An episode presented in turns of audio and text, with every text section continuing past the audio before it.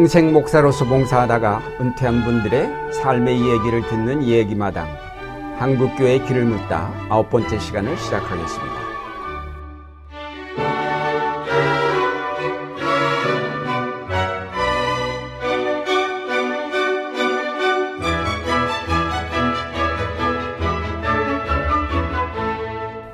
진행을 맡을 안동교회 원로 목사 유경재, 홍익교회 원로 목사 김태복입니다.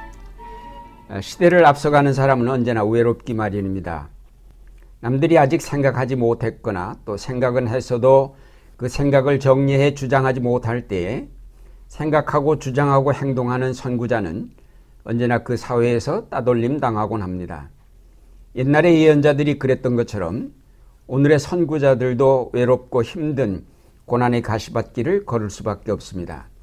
특히 보수성이 강한 한국교회 풍토에서는 이런 개혁자들은 발붙일 것이 없어서 늘 외로울 수밖에 없습니다.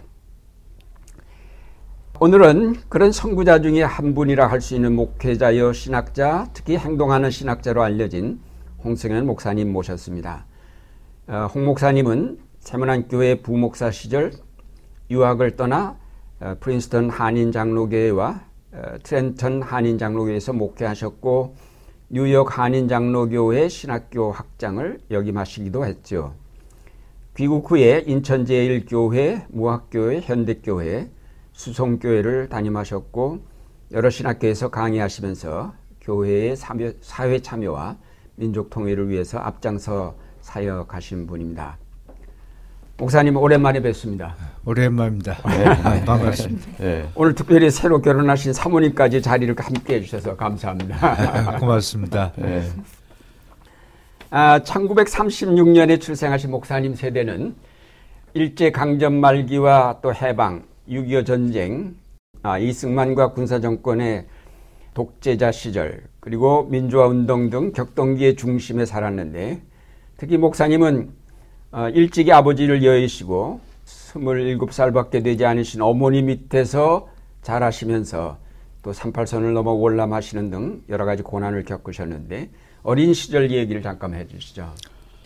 예, 예. 저는 이제 강원도 통천 그 북인데 거기서 자라긴 했지만 태어나기는 함경 북도에서 태어났어요. 제 아버님이 엘렉트릭 엔지니어, 그러니까 전기 기사였었고, 그래서 일제 시대에 함경북도에 전기 공사를 맡아서 진행하시다가 아마 거기서 사고를 당하시고 그래서 일찍이 돌아가셨다 그래요. 제 세 살 때.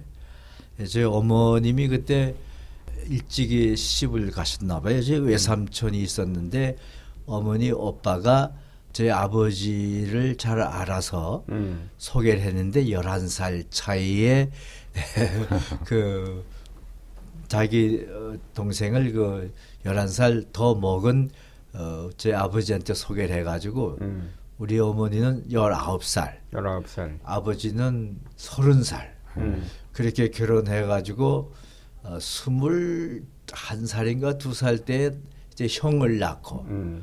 그다음에 딸 하나를 낳는데 그 중간에 죽고 음. 아기게 돼서 곧 죽고 그다음에 이제 내가 어, 우리 음. 형 낳고 5년 후에 내가 낳았어요. 음. 그러니까 그때가 우리 어머니가 스물 네 살인가 다섯 살 정도 됐을 음. 때입니다. 어, 그래서 어참 음, 이제 갈 데도 없으시고 그래서 다시 그 외삼촌이 있는 고향 그 어머니도 음. 계시고 우리 할머니 외할머니 음. 에, 고향의 그 송전으로 음. 오신 때가 제가 세 살 때인가 네 살 때 됐다 그래요. 근데 그때부터 제가 그 강원도 통천군 어, 송전리에 살다가 아 이제 에, 거기서 초등학교에 들어가서 공부를 하고 근데 3학년 때 초등학교 3학년 때 결국은 해방되면서 러시아의 공산 군인들이 쳐들어온 거예요. 음. 뭐 점령을 이제 북, 북쪽은 러시아가 점령을 했지 않습니까? 내가 초등학교 3학년 그때가 학급의 반장이었었는데 그때부터 그 선전, 소위 공산당 선, 성전, 선전인데 에, 나보고 그 해설대에 같이 나가서 네가 얘기 좀 해라.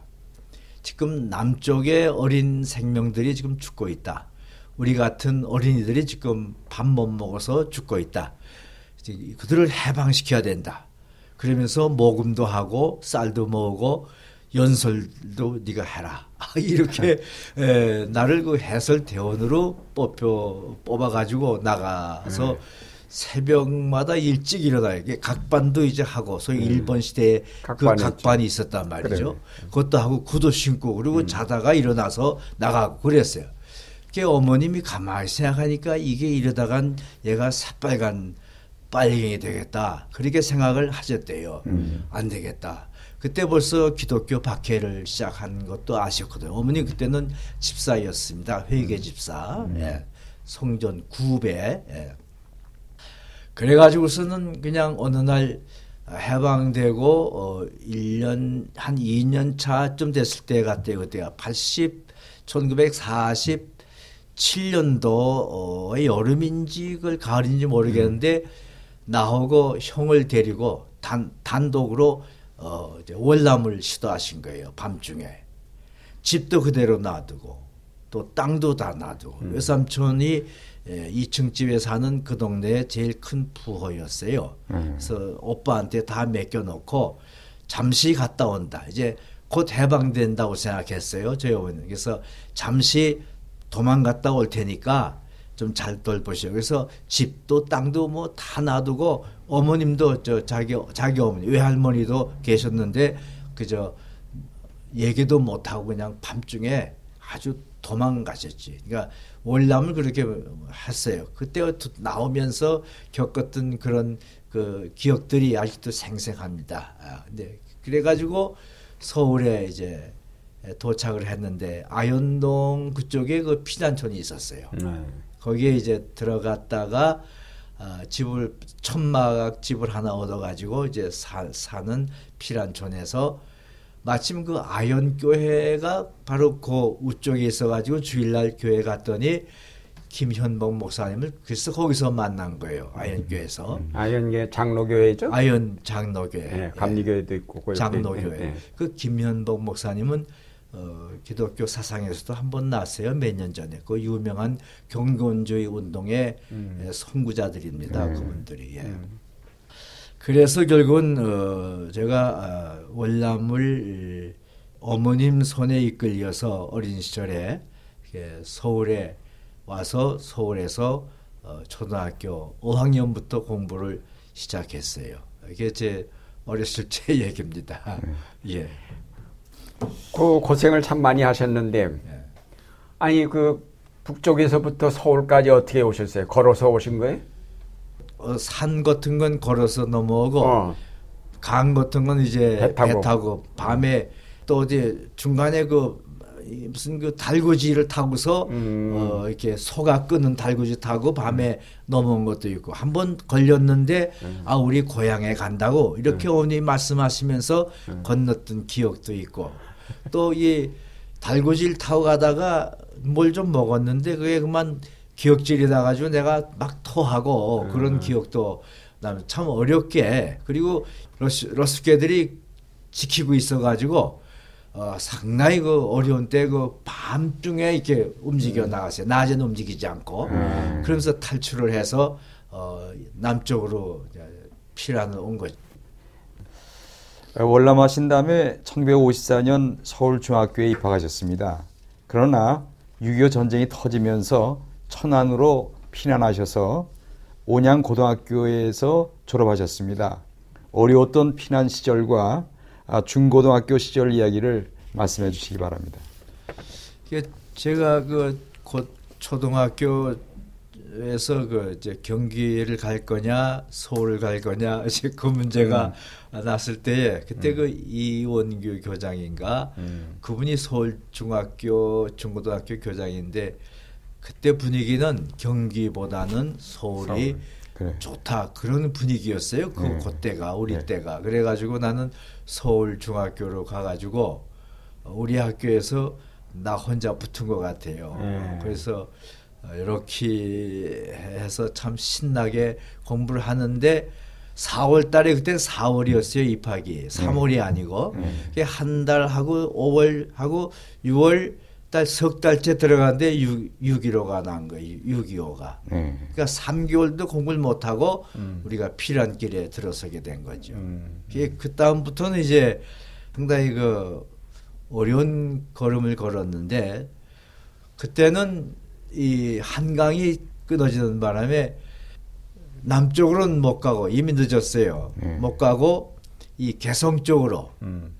피란 갔어요. 제 형이 에, 그때가 스물 살 가까이 됐었는데 이 시를 써가지고 반공적인 그런 시를 하나 썼던 것이 들, 들통에 나가지고 도망을 오신 계기도 하나 됐다 그러는데 음. 계속해서 감시가 이루어졌고 아현교회 주변을 공산당들이 이렇게 돈다 음. 이 아들을 잡으려고 그런 네. 정보를 받고서 이제 도망가신 거죠 개성 쪽으로 그래서 그냥 그것도 또 한 번 아무것도 없이 그냥 미- 빈 보따리 몇 개 들고서 이제 에, 개성 쪽으로 이제 피란을 가게 예, 됐던 겁니다.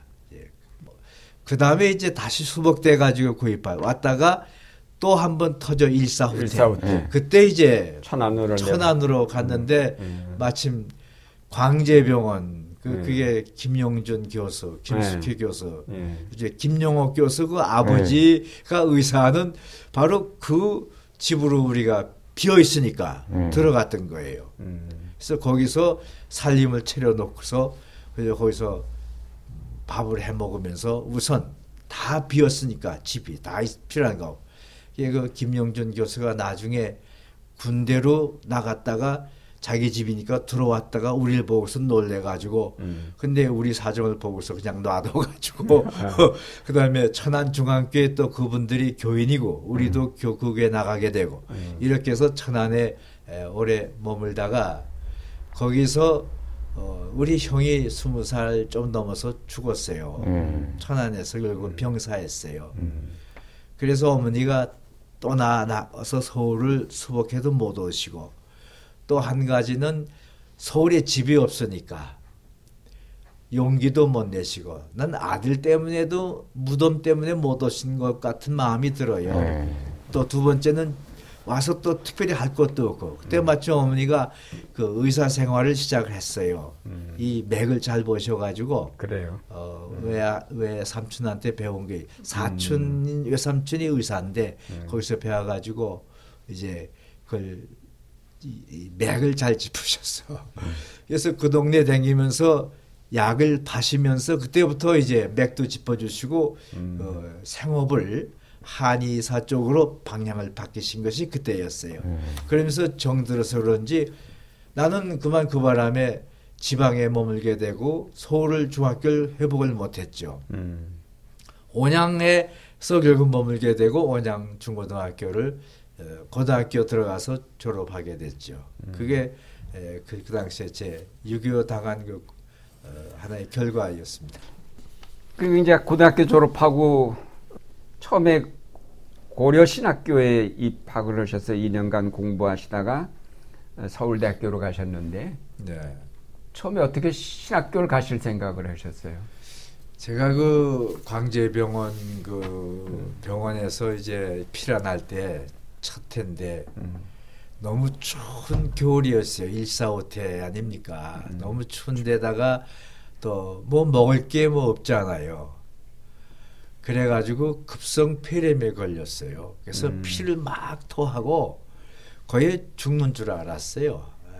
근데 그때 어머니가 뭐 열심으로 기도하고 또 나도 열심으로 기도하면서 나 한번 살려주시면 음. 이제 주님을 위해서 일하겠습니다. 내가 아. 소원을 드리면서 기도했다고. 네. 근데 결국은 어, 이제 폐 폐렴이 나아가지고 음. 다시 살았죠. 근데 그후 몇 달 후에 이렇게 자다가 비몽사몽간에 어떤 음성을 들었어. 깨끗하고 어, 정직하고 거룩해라. 음. 야, 벌떡 일어나니까 아무것도 안 보여. 음. 음. 야 신기하다. 이거 어디서 왔나? 음.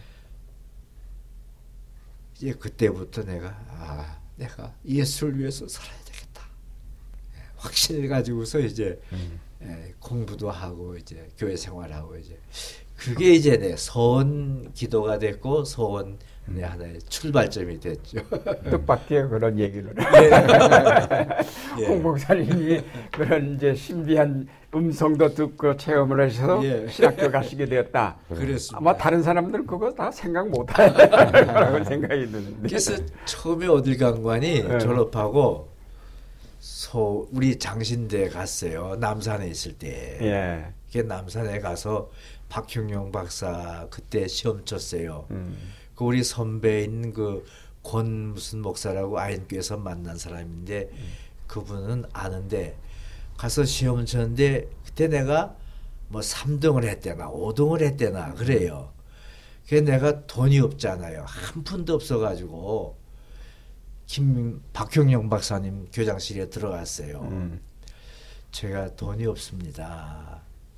제가 장학금 좀 받을 수 없습니까? 그랬더니 1등밖에 장학금을 못 준다. 그때 학교 돈이 없으니까. 그렇죠. 그래서 제가 그 신학교를 포기했어요. 음. 포기하고 그다음에 고려 신학교를 달려간 거야. 음. 박윤선 박사님 만났더니 아 그럼 들어오라고 등록금 안 받고 부산에서 음. 그걸 누가 소개해 준 거 아니 김현복 목사님이 음. 에, 이 춘 써 가지고 글로 보내주셔 가지고 그래서 제가 고려 신학교 들어간 거죠. 이렇게 들어가서 보니까 대학교 졸업생들이 있는데 내가 영어도 그 김영준 교수한테 천안서 배웠고 어. 또 신약을 내가 수십 영어로 여러 번 하면서 그 네. 영어는 음. 온양고등학교에서 제일 잘했다고. 음, 그래서 영어 실력은 있는데 또 그다음에 히브리 저 헬라어도 하니까 금방 되더라고. 네. 어, 랭귀지에 소질이 있었나 봐요. 네. 근데 이 조직 신학에 들어가니까 모르겠어. 음. 신론, 인론 해 나가는데 이게 이해가 안 되는 거야. 근데 선배들이 이거 보라고 철학을 공부해야 된다고. 그 주변에서 그때서야 내 주변에 김영문 목사님은 기도하고 경건 생활만 중요하게 여기시지 음. 공부 이런 거는 전혀 관심이 없었던 분이시고 그래서 내가 리더를 못 만났었어요. 근데 상담을 받을 분이 없었는데 아 그 신학생들이 선배들이 거기 음. 대학 나온 사람들이 음. 너이 다른 건 잘하는데 이거 못하는 거 보니까 음. 대학을 졸업하고 오너라. 우리도 음. 대학 공부하고 왔다. 음. 그때서야 아 대학을 공부하고 아. 시작하는구나. 음. 그때 처음 알았어요.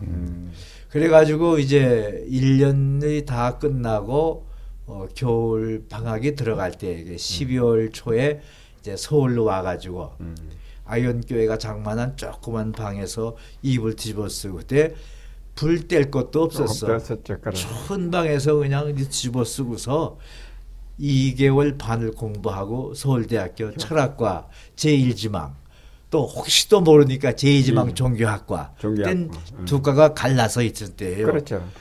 그래서 그때 시험을 봐서 100명, 120명 왔는데 25명 합격시켰는데 제가 합격돼 가지고 어머니하고 이제 사진을 찍으면서 그때도 서원은 내가 이 학교 졸업하고 이제 주님을 위해서 일한다. 아, 그래요. 철학을 한 이유가 그거였어요. 신학을 하기 위해서 네. 들어간 겁니다. 예.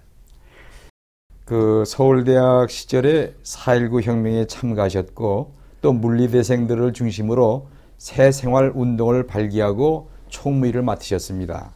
또 교회와 사회개혁 운동에 적극 참석하셨습니다. 대학 시절 이야기를 말씀해 주셨으면 좋겠습니다. 네. 제가 원래는 그 아주 보수적이었어요. 김현봉 목사님의 교회에서 참 철저한 경건주의 신앙 속에 살았기 때문에 이승만 정권에 대해서 절대적인 지지를 했던 당시의 보수 교회에 참 주류 속에 제가 포함되어 있었다고 생각이 돼요. 제 사고가 네. 그래서 전혀 그 사회 개혁이나 정권에 대한 어떤 반대 목소리 이런 거는 생각지도 못하고 어, 대학에 들어갔어요. 근데 들어가 보니까 참 반대의 목소리가 아주 세차게 일어나고 그러다가 4.19가 이제 3학년 때 터졌는데 대학교 그 전에도 무슨 중문학과 또 사회학과 다른 학과 학생들 만나는데 교회에 대한 비판이 아주 상당하더라고요. 특히 어떤 친구들은 이 참 사회주의적인 그런 사상도 가진 사람들도 만났어요. 그래서 이 똘똘한 물리대생들을 통해서 내가 아, 상당한 그 충격을 받으면서 내 사고가 점점 좀 달라졌고 그러면서 4.19 혁명을 통해서 아, 이 이승만 씨의 신앙과 이승만 씨의 사회 통치는 이건 다른 거다. 그러니까 신앙과 아, 생활은 다른 거다. 그런 것을 느끼면서 어 이제 눈이 좀 달라졌죠. 그때부터 어 개혁에 대한 어 혁신에 대한 음, 그런 마음을 가지게 되면서 4.19 혁명에 참여했고 우리 친구들 중에 몇 사람이 앞장서 나가다가 총탄에 맞아 어, 쓰러지는 그런 현실을 보면서 어 아주 참 분개하고 그러면서 그, 그 정권에 대해서 이승만 정권에 대해서 어, 신앙의 목 장로가 이런 짓을 할 수 있느냐 이런 마음을 가지면서 반기독교적인 운동을 하는 사람들에 대해서도 이해를 하게 되는 그런 어, 경지까지 제가 도달하게 됐었죠. 4.19 예, 혁명 이후에 그럼 우리 기독교인들이 뭘 하겠느냐. 그래서 그때 그 음, 기독인 동문들의 모임이 한 달에 한 번씩 있었어요 물리대 안에. 음. 그때 이만열 교수, 지금의 김창락 교수, 그 박동규 선생도 그때도 이제 내가 그 다른 데서 만났지만 그때 거기 있었고 손봉호 교수 이런 분들이 거기 같이 이제 음. 매 한 달에 한 번씩 모여서 기도회 하고 김명력 교수도 거기 있었어요. 기도회 하는데 이제 그분들이 이제 모이면서 어, 김상복 씨도 그때 있어 우리보다 하나 위였는데 자 이제 새생활 운동을 우리가 하자 이제 그런 어, 제안들이 나왔어요. 그러면서 어, 김상복이를 회장으로 하고 내가 총무가 되는 게 좋겠다. 그래서 앞장을 서가지고 총무일을 내가 맡으면데 마침 그 미국의 어떤 선교사인지 미국인이 지나가면서 돈 천불을 주고 가더라고요. 어. 그래서 그 천불을 받아가지고 어 그걸 이제 내가 회계까지 해가면서 점심 사주고 밥 사주면서 세상화로 운동을 했죠. 그래서 이 중앙으로 이 광화문으로 다 다니면서 시발료 안 쓰기 운동, 음. 그 다음에는 담배 안 피우는 운동. 음. 그래서 그걸 다 모아가지고 광화문에서 불도 지르고 그랬어요. 그때 신문들에 그 대서 특비를 했습니다. 그때 그 새 생활은 그리고 밤에는 그 이제 술집에 들어가 가지고 양담배 피우지 말자고 말이야 연설하고 말이죠. 우리가 때려다니면서 한 500명이 그때 움직였는데 어. 아 그때 그 학생들이 그 분리대 학생들이 아주 개별성, 자존심이 강한 사람들인데 누구 말안 들어요. 근데 그4.19 혁명 그 분위기에 일어난 새생활 운동이었는지 자관 한 500명이 이렇게 움직여 줬어요. 그래서 그냥 한 한 달 이상 열심히 우리가 운동했고 그 후에 광화문 내 광화문 그 시청 앞에 그 국회의사당 그 앞에 음. 국회의원들 자가용들이 잔뜩 있는데 그걸 다 모아놓고 불 지른다고 말이죠.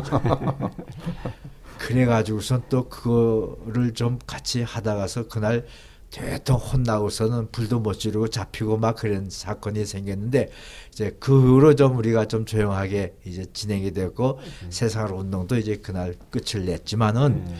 그런 운동을 참 효과적으로 했고 음. 그때 동지들도 좀 좋은 동지들을 많이 만나게 된 그런 계기가 어, 됐습니다. 네. 그러니까 그때부터 이미 이 행동대에 언제나 앞장섰잖아요. 경건주의자가 이제 예, 좀 그렇죠. 개혁 개혁적인 좀 그런 운동에 참여하게 되는 동기가 됐습니다. 네, 고심파 아, 고려신학교 재학생이었다가 철학과 학생이 맞습니다. 되면서 완전히 달라지신 거네요. 그렇습니다. 네. 네.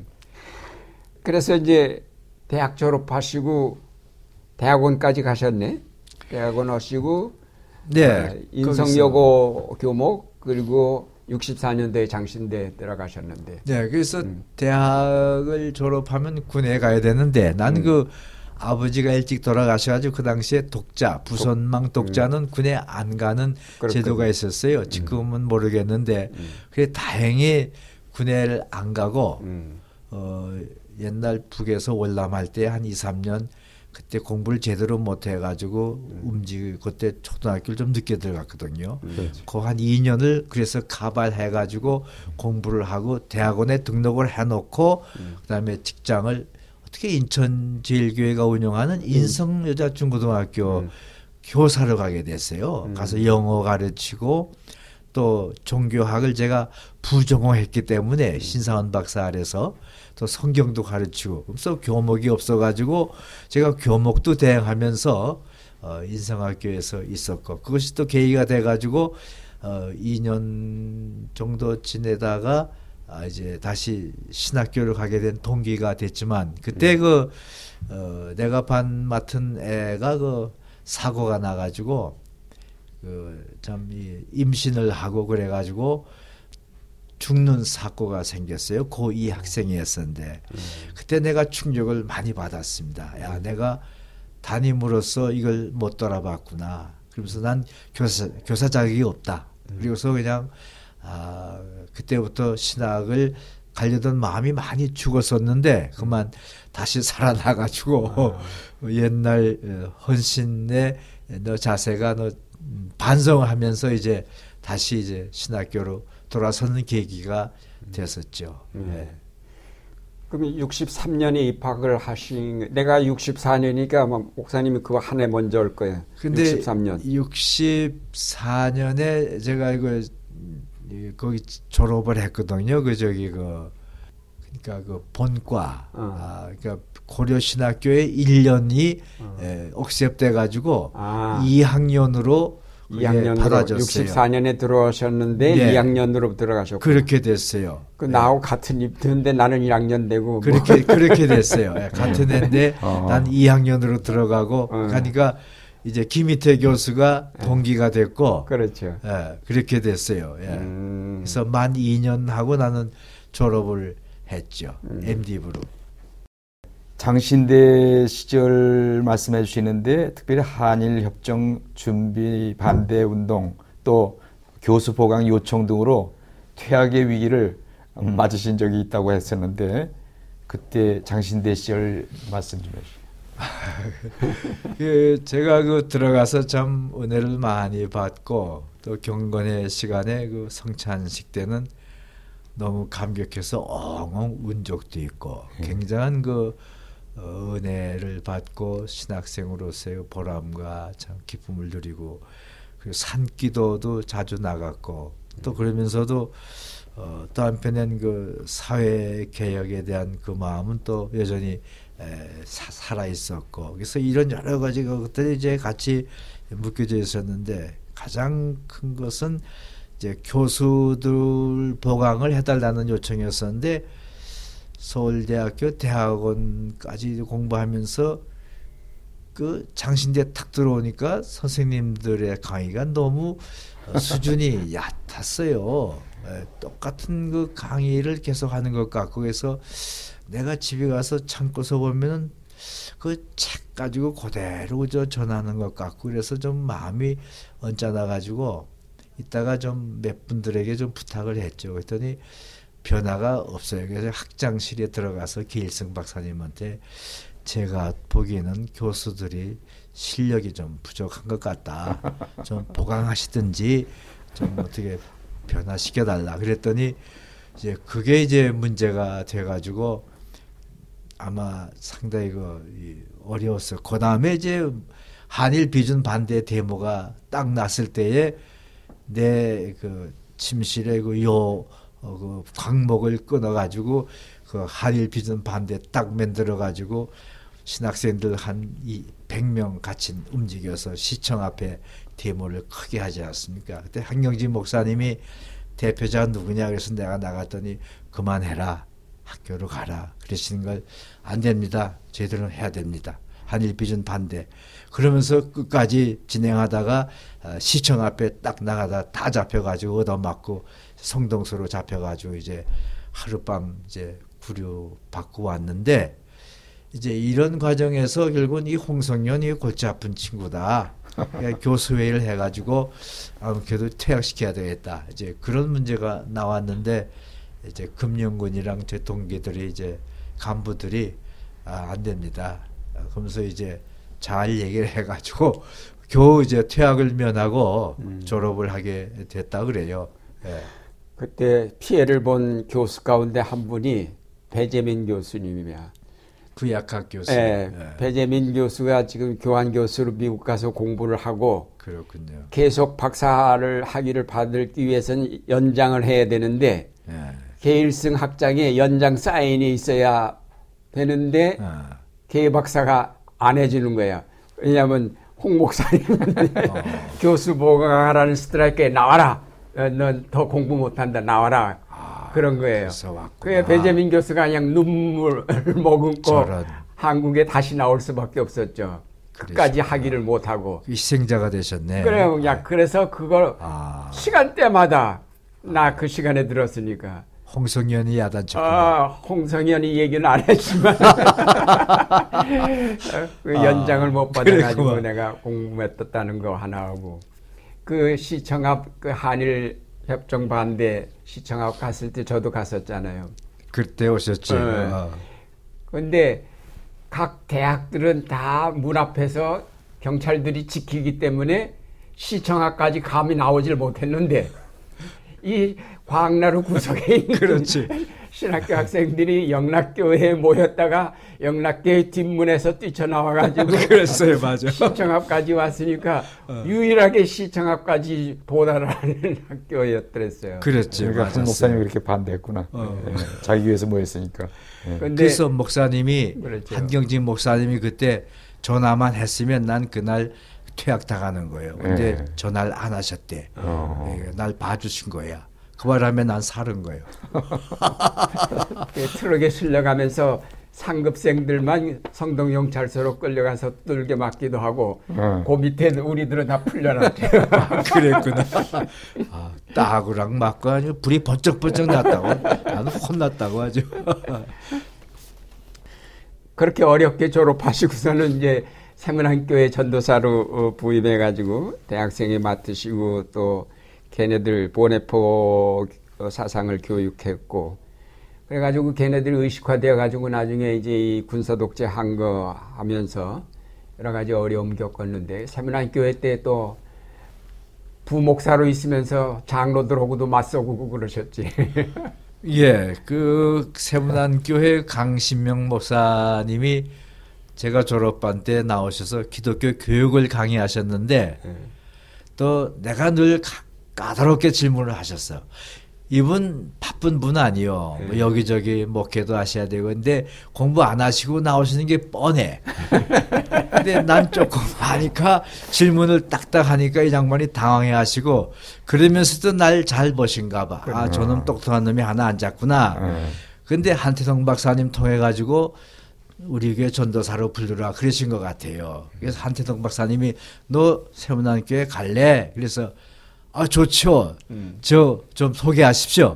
그래가지고 이제 음. 근력 세문안교에 들어갔어요. 가서 전도사로 있으면서 그때 총각으로 갔거든요. 네. 그때 뭐 졸업반 때도 내가 참 예수님처럼 나도 총각으로 산다. 음. 그런 마음 가지고 내가 음. 있었거든요. 음. 근데 들어가자마자 강 목사님이 딱 앞에 놓고 너 결혼해야 된다. 음. 아니면 목회 못한다. 이 맨 여자들인데 어떻게 신방하고 어떻게 먹게 하냐. 음. 그래서 이제 그분이 소개를 하는데 그 노영풍 장로님, 그 김동수 목사님 거다 선천 친구들이더만 보니까요. 네. 그러니까 이 집에 누가 하나 있으니까 음. 한번 보라 말이지. 음. 아 그게 중매를 하신 거예요.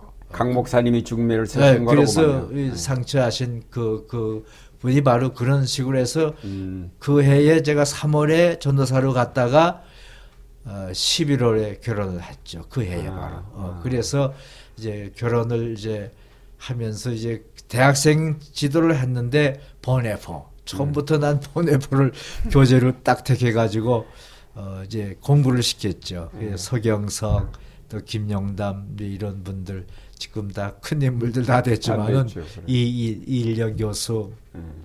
이런 분들이 이제 공부를 하고서 이제 대학생회를 조직을 내가 했어요. 음. 대학생회가 처음 됐어요. 음. 청년회 속에 있던 걸 빼가지고 음. 대학생회만 따로 했는데 그 한 20명이 모여가지고 의식화 운동이 잘 돼서 가지고 거기서 이제 참 심찬 목소리가 나오니까 장로님들이 그다음에 하나 둘 자꾸 막아주고 예산 같은 것도 잘 안 줄라 그래요. 그래서 내가 어떤 장로님하고 맞대결해서 싸우기도 하고 그 바람에 참 목사 안수도 6개월이 늦어지고 네, 내가 사실 그때 사표까지 냈었어요. 음. 목사님들 사표를 딱 냈더니 참 지혜롭게도 이분이 음. 알았다.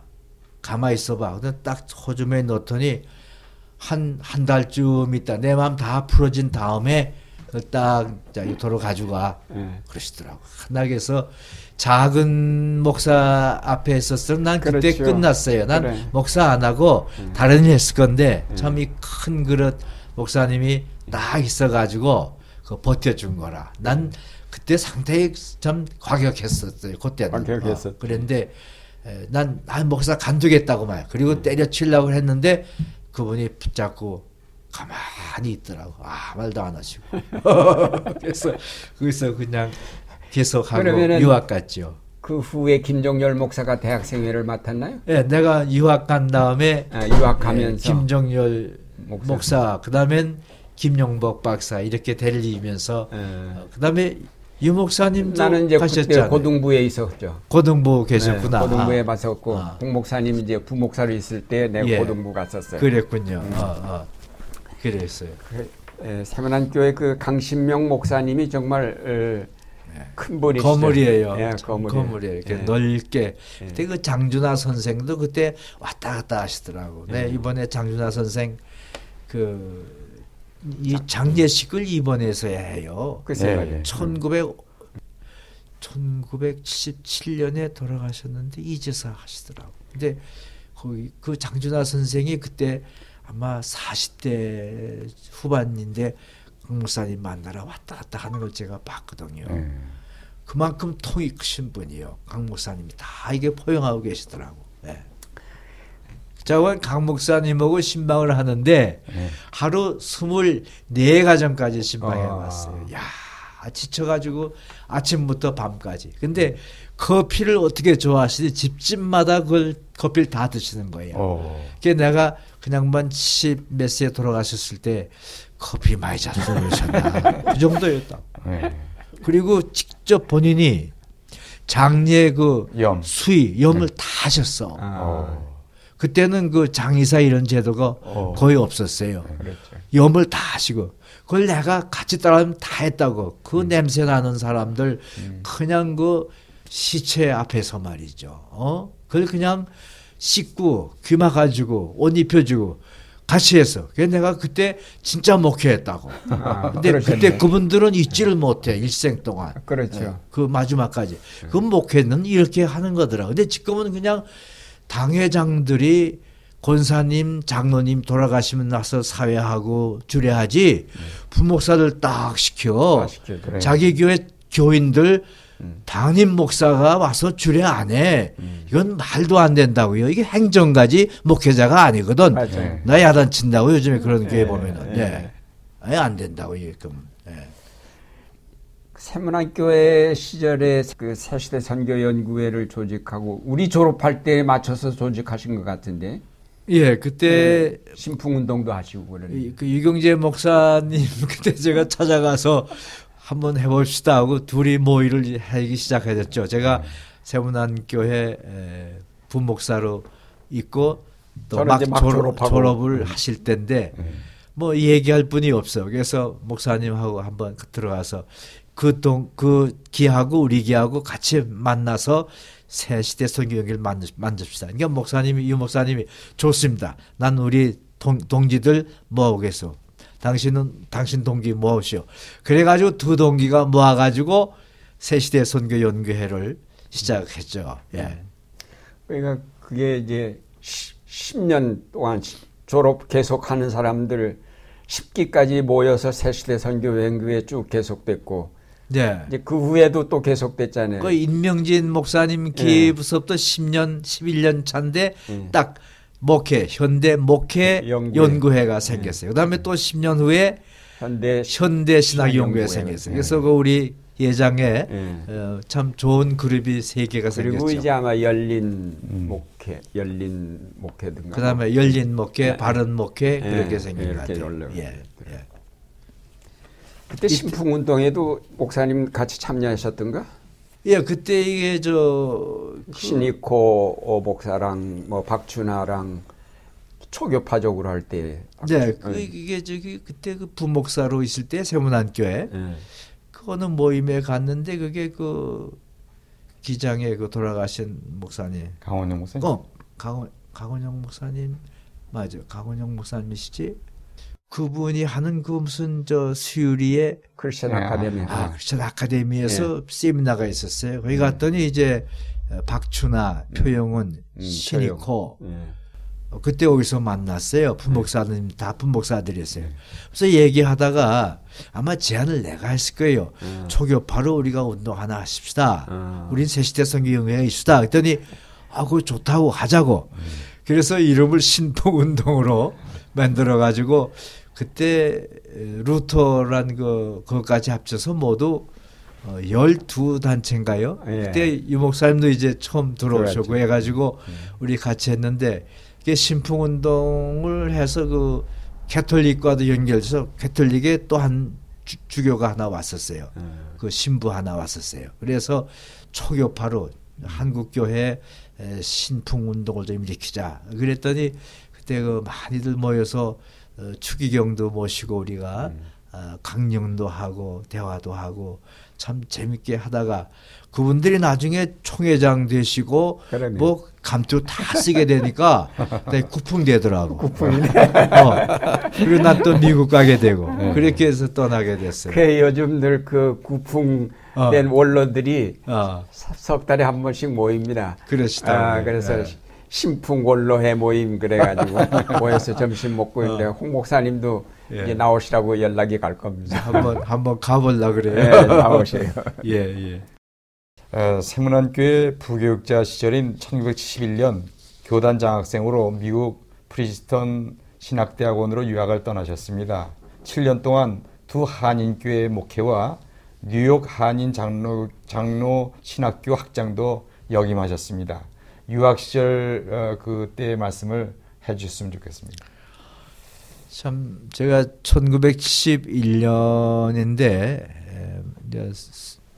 세문안에서 한 5년 가까이 이제 일을 하니까 아, 이제 공부 좀 해야 되겠다 하는 생각이 있었고 또 아이도 그때 이제 둘이 이제 생겼을 때인데 그래서 어, 강 목사님한테 의논해 드렸더니 미국의 Leadership Development라고 하는 미국 장로교회 장학금이 있다 그래요. 그래서 음. 그 시험을 어, 쳤더니 마침 그때 또 어, 돼 가지고 또 우리 아이들은 또 어머니도 계셨는데 교회에서 부목사 대우를 그냥 해주시겠다 그래서 음. 마음 놓고 음. 장학금 얻어가지고 그때 가서 THM 어, 1년 하고 음. 그다음에 그 다음에 12년에 또 이제 T, PhD에 들어갔는데 프린스턴에 프린스턴에 음. 다행히 그때 에, 여러분들이 코리안들이 오프라인에 나만 돼가지고 아주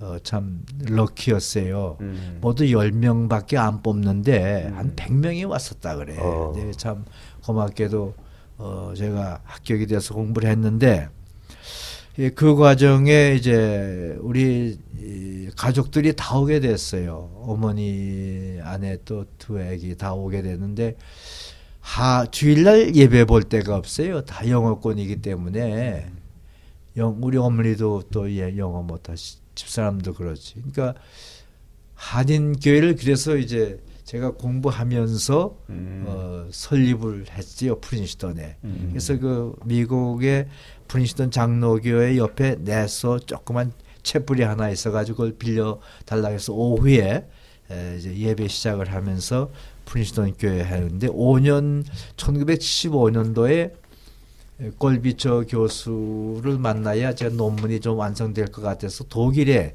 음. 또 유학을 했어요. 독일 음. 장학금으로. 음.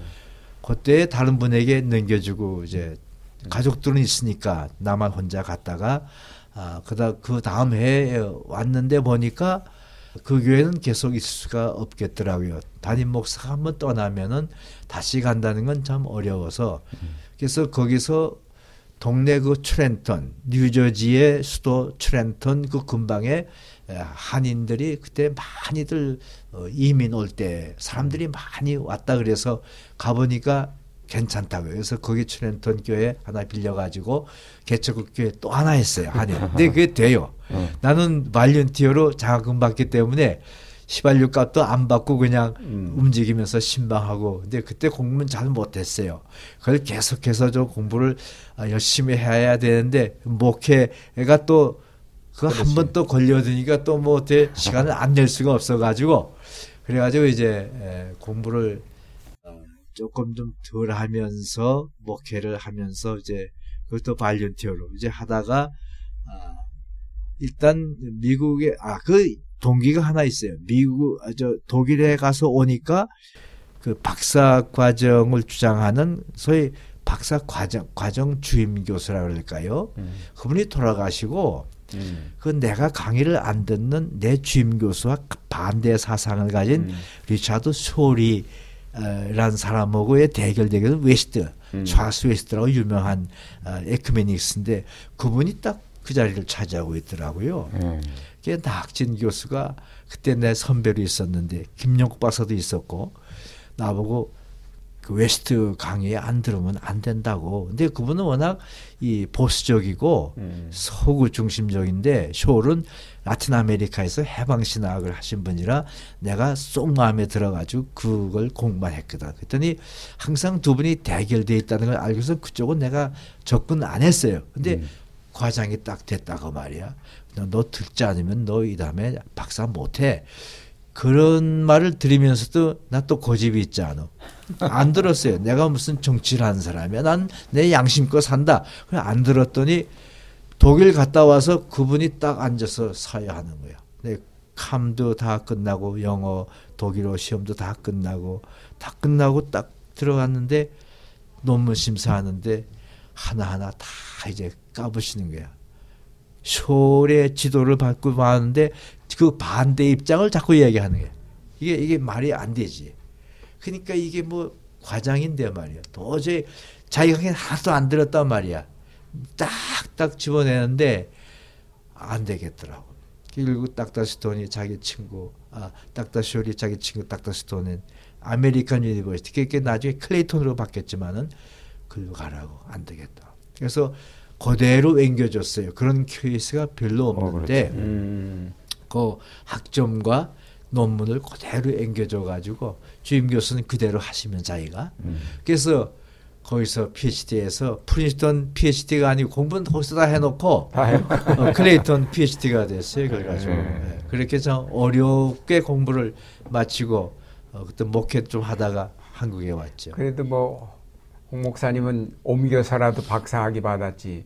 그랬어요. 그 옮겨서도 못 받는 사람들이 있더라고. 그 옮기면 다시 해야 된다고요. 그럼요. 그 다시 그다음 못 해요. 근데 네. 난참 럭키로 어, 딱다 시월이 봐줘서 친구가 마침 있어가지고 총장이 네. 그렇게 됐어요. 네. 그, 그래서 이제 박사학위 받은 사람들이 그래서 정치를 해야 되는 것 같아. 아, 그뭐 교수들에게는 그 권위가 대단하더라고요. 네. 교수 권위가. 아, 그거 있어요. 자기 입장 아니면 통과 안 시키는 거 있잖아요. 네, 아, 무섭더라고. Ecumenics 같은 과거든. Church Society. 근데 그 두 거물인데 쇼는 후배고 웨스트가 선배요. 근데 내가 선배를 제치고 쇼울 쪽에 붙어버리니까 이게 되겠어요. 음. 그런 정치가 있어요. 네. 아. 내가 좀 바보같이 했죠. 1970년 아메리칸 국제대학교에서 철학 박사를 받으신 다음에 귀국했는데 귀국하셨는데 교수로 일할 곳을 찾았지만은 연구 과제가 민족 화해와 민족의 통일이어서 아주 힘드셨습니다. 흔히 월남한 분들은 반공 의식이 강한데 어떻게 목사님께서는 민족 통일에 대한 열망이 그렇게 불타게 되셨는지. 예, 저의 그 어, 가정 배경에서 이미 말씀드린 대로 이 분단의 아픔을 겪은 참 가정이 아닙니까? 네. 저 자신이 그런 경험을 했고 6.25 또 오자마자 당했고 거기서부터 제가 물리대 다니면서 아 이게 또 거기 그 남북 관계에 그런데 그 예민한 아, 학생들과 대화하면서 아 이게 민족의 분단이 결국은 우리 전체의 아픔이다. 내 개인은 물론이고 민족적으로 이렇게 하면 안 된다. 우리가 하나가 돼야 된다.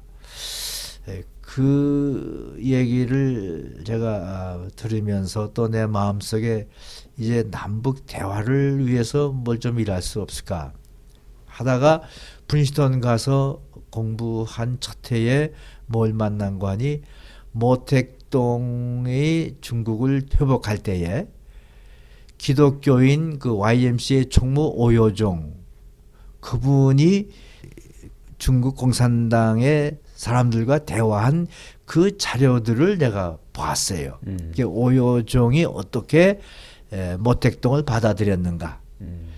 동시에 구라파에서 어, 독일이나 체코나 여기에서 이 공산주의자들과 기독교인들의 그 대화, 로드마크 같은 사람들의 그 대화 시도를 또 거기서 이제 알게 됐어요. 그래서 아, 이게 대화가 가능하다. 그럼 어디서부터 시작을 해서 대화하겠는가? 그리고 북한의 사상의 핵심이 뭐냐 하다 보니까 그때 한참 논의가 된 주체 사상. 북의 주체 사상을 내가 공부해야 되겠다. 하고 보니까 프린스턴 University가 바로 옆에 있어 가지고 거기 사회학 또 이 공산주의 연구 Marxism 그게 쭉 교수들이 있더라고요. 그래서 제가 신학교 공부와 university 공부를 왔다 갔다 하면서 학점 서로 인정해 주니까 하면서 보니까 또 그 전집이 김일성 전집이 거기는 쭉 다 있더라고요. university 안에 음. 수십 권 이렇게 쭉 있더라고요. 그래서 제가 아 내가 공부할 것은 어, 중국의 이 오요종의 이 사상과 동시에 주체 사상과의 연결점이 있는가를 한번 봐야 되겠다. 그러면서 논문 제목을 막스의 무신론과 기독교의 초월성. 음. 그러니까 우리 기독교의 영성과 스피리추얼리티와 트랜센던스하고 이 막시스트의 그 무신론. 그러니까 음. 초월은 무시하는 거 아닙니까? 이게 물질론. 이걸 어떻게 이것이 붙을 수가 있을까? 대화가 될까? 음. 이제 그 점에 초점 맞춰서 제그 어, 제목이 마르크스의 무신론과 기독교의 초월성 이걸 논문 제목으로 삼고 어, 주체 사상에서 초월성을 발견할 수 없을까? 그리고 들어다 보니까 어, 주체 사상의 에, 주체성이라고 하는 데서의 그좀 트랜센던스를 제가 발견했어요. 음.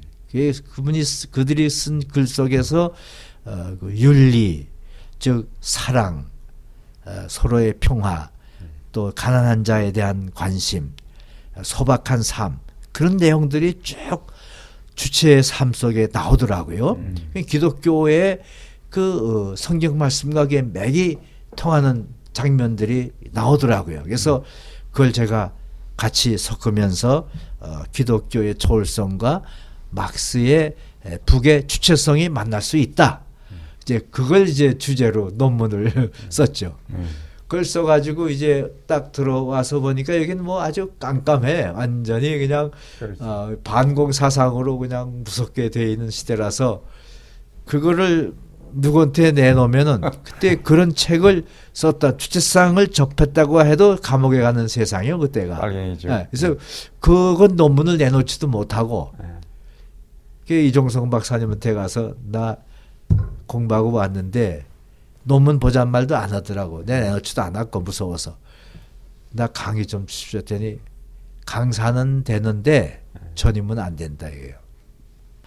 내가 그분 총장 저 될 때 제가 내가 반대하고 강 목사님 밀었잖아요 그때 그 재학생들이 와가지고 그래. 좀 좋은 분 소개하라 그래서 강 목사님 모셔가라고 말이야. 그래서 제가 그 그때 이사장을 저 안동까지 가서 김 누구신가 그 그분 만나가지고 얘기까지 하고 김광현 김광현 목사님 목사.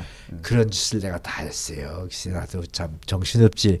어디라고 새벽기도 하고서 거길 가가지고 강 목사님한테 말씀도 안 드리고 혼자 가서 말이죠. 이종성 박사 안 된다. 강 목사님 꼭 해라. 학생들이 원한다.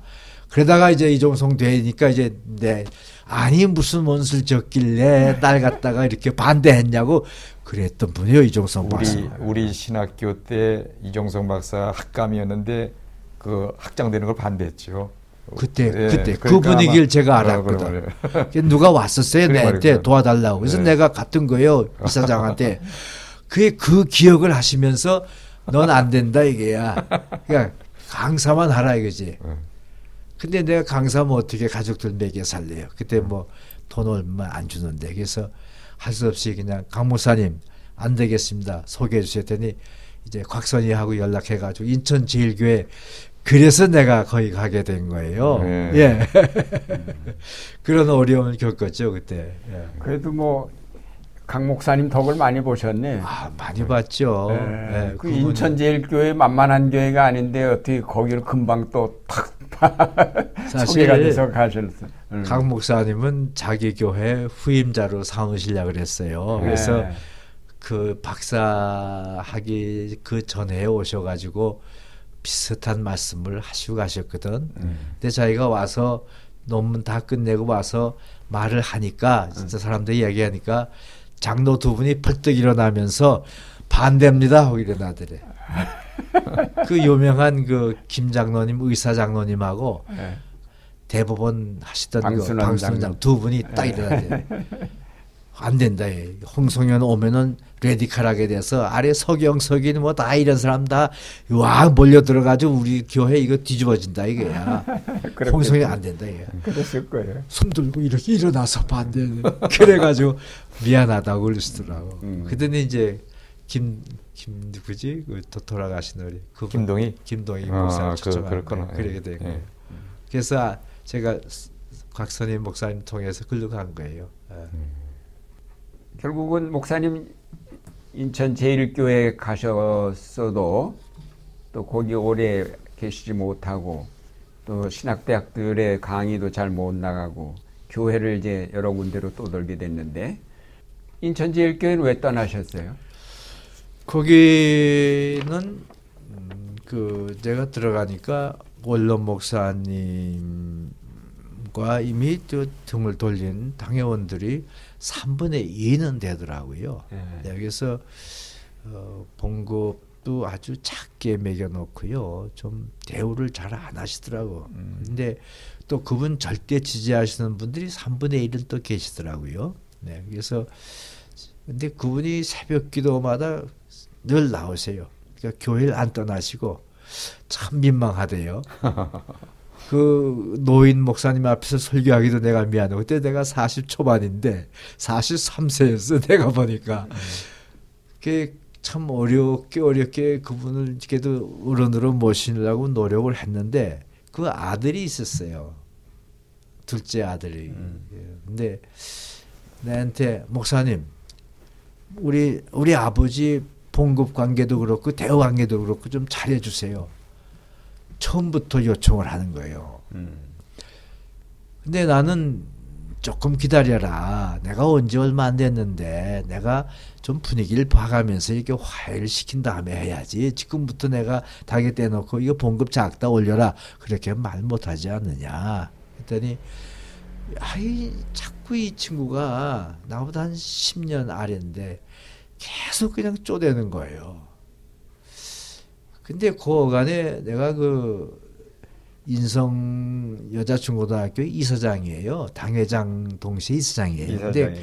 그 학교 부지하고 주 안에 있는 만평하고 이걸 바꿔 가지고 음.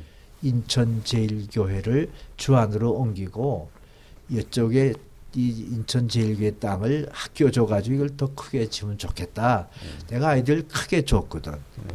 근데 이 이경 목사님이 반대하는 거라 그 세력들이 왜 자기들이 세워놓는데 이걸 떠나. 그렇지. 근데 그 나중에 주한교회가 되지 않았어 그쪽 땅이. 그 땅이 주한교회 그 땅은 아닌데 그 네, 군마이거든. 그 군마에서. 난 그때 가서 착 보니까 네. 야 이건 여기다. 그쪽은 딱 막혔잖아. 그쪽 인천제일교회도 그럼요. 산이 있어가지고. 근데 아 여기다. 하고 바꾸려 그랬다고. 왜 내가 거기 한 20년 있을 각오하고 말이지. 그런데 말 안 들어. 그러면서 계속해서 말이지 내한테 그냥 어, 네 맘대로 한다고 말이지. 그다음에 이경 목사님 내가 아주 나를 미워하시더라고. 음. 내가 세운 이 학교에 말이야 나 의논도 안 하고 말이지 뭐 이런 식으로 은근히 날 쫙. 그래서 아하 안 되겠다. 그리고 또 그 아래 에 있는 핵심 또 몇 분들이 계시잖아. 네. 아 그분들이 또 그냥 그쪽 기지에서 내한테 또 항의하고 막 그러더라고 그래서 야 여기서 일 못하겠다. 내가 지금 40 젊은인데 그럼. 내가 모트를 네. 여기서 시행할 거냐? 내 아이디어 여기서 못하겠다. 그래서 그냥 사별 냈지 당연히. 그랬더니 놀래가지고서 그냥 안 된다고. 근데 교인들이 알아가지고 하루 그냥 우리 집 앞에 다 모여가지고 데모를 하는 거야. 막 음. 길에 앉아가지고. 그래서 3월 1일 날 아무도 없을 때 추럭 불러가지고 그냥. 어, 그래서 난 그때 알았어요. 도망가지 않으면은 쫓겨나야 된다. 참목회자는. 그걸 내가 그때 알았어. 네. 아. 그래서 난 그때는 도망을 갈 수가 없게끔 막아서 말이죠. 억지로 있어야 되는데 그건 내가 못하겠더라고. 그때 그 43세 나이에. 그래서 그냥 그러면은. 인천 가서 얼, 몇 1년은 계셨던 3년 가까이 있었죠. 3년 가까이 79년 음. 7월에 가가지고 음. 84년 무학교에 오기 직전 3월 달에 내가 3월 2일 나왔으니까 음. 아, 거의 한 3개월 없는 3년을 내가 했죠. 예. 음. 지독한 보수 풍토에서 이제 어느 면에서는 진취적인 신학자로 이렇게 사역하시게 됐는데 그런 때문인지 여하튼 귀국하신 다음에 교회와 신학교를 번갈아 오가시면서 사역하셨습니다. 인천 제일교회 담임 목사 3년, 아세아 연합신학대학교 교수 7년, 장신대 강사 4년, 무학교회 담임 목사 4년, 다시 아세아 연합신학대학에서 교수 2년, 현대교회 목- 담임 목사 3년, 윌리엄 캐리 국제대학교 대학부 학장 3년, 수송교회 담임 목사 12년 등 이렇게 끝없이 어느 면에서는 풍화적인 신학자의 삶을 사셨는데 그때 신학자로서 어, 목회할 때 그 만났던 유익한 점과 어려운 점은 무엇이었는지 말씀해 주시기 바랍니다. 에, 참, 한 교회에 이렇게 오래 있어야 되는데, 원로까지. 저는 이렇게 3년, 4년, 이렇게 짧게 짧게 지나갔습니다. 이렇게 사도 바울을 보니까 사도 바울도 꽤 짧게 짧게 지나갔더라고요. 그게 내가 사도 바울을 통해서 위로를 받는데, 근데 전 저로서 나오고 나오려고 한 것이 아니라 이렇게 나가도록 그렇게 만들어졌어요. 그러니까 아, 학문적으로 좀 급진적인 그런 연구를 한것 같고 또 모든 걸 이렇게 올바르게 해보려고 하다 보니까 네. 우물우물하는 그런 정치를 제가 못해요. 성격도 그렇고 양심적으로 그걸 못 참겠어요. 그래서 어, 한 3, 4년 이렇게 지나 보면은 어, 반대 세력이 이렇게 나오면 그때 내가 일찌감치 손을 떼고 이렇게 싸우지 않고 나오곤 했거든요. 근데 여기 그 아시아연합신학대학 7년은 이게 강사로만 이게 댕긴 거고요. 이건 전임이 아니었고, 이게 제가 그 교회 교회마다 지금 인천제일교회 아까 그래 떠났고 무학교회도 전도한 시절인데 제가 가끔 있다가 이제 지방에 나가서 청년들 강연을 많이 했어요. 그때 근데 그때마다 제가 그 원고들이 수석장로 손에 들려가지고 당회 때 목사님 이런 설교를 나가서 하시면 뭐 줄을 딱 쳐가지고 와가지고 그 내 이름을 안 되겠습니다 돌아가셨어요 요즘에 딱 내놓고서 목사님 이러시면 안 됩니다. 이렇게 정보부가 주는 거예요 원고까지. 어. 어, 그래가지고 내한테 이 얘기를 하는 거예요. 그럼 나는 알았습니다. 자관 노력을 해볼게요. 그러면서 그저 한한 한 1년 좀 지나니까 그다음엔 그 검찰청에 계신 장로가 한 분 계세요. 난 같은 배를 못 하겠습니다 하고 튀어나가. 음. 아, 안 되겠구나 이제는. 음. 그래 가지고선 내가 어디 회의도 못 나가게 하고 뭐 통일 운동엔 참여 못 하게 하더라고요. 그래서 알았습니다. 난 이제 근데 마침 한철아 박사가 와서 우리 전임으로 만50 전에 와라. 그 얘기를 했는데 그래서 내가 이제 결심을 하고 그럼 난 목회는 어렵겠다. 그래서 장, 아, 이제 아시아 신학대학으로 이제 만50 되기 직전에 이제 옮겨간 거예요. 그게 음. 4년 하고 무학교에 4년 하고 그리고 한 가지는 무학교에 그때 너무 너무 크게 발전돼 가지고 청년들이 막 사방에서 모여 음. 그래 가지고 여기저기 그 데모 분위기가 아주 나고 교회가 정말 큰 불러 날것 같아요. 겁나가지고 청년들이 막 무학교를 차지할 것 같은 그런 느낌이 막 나더라고.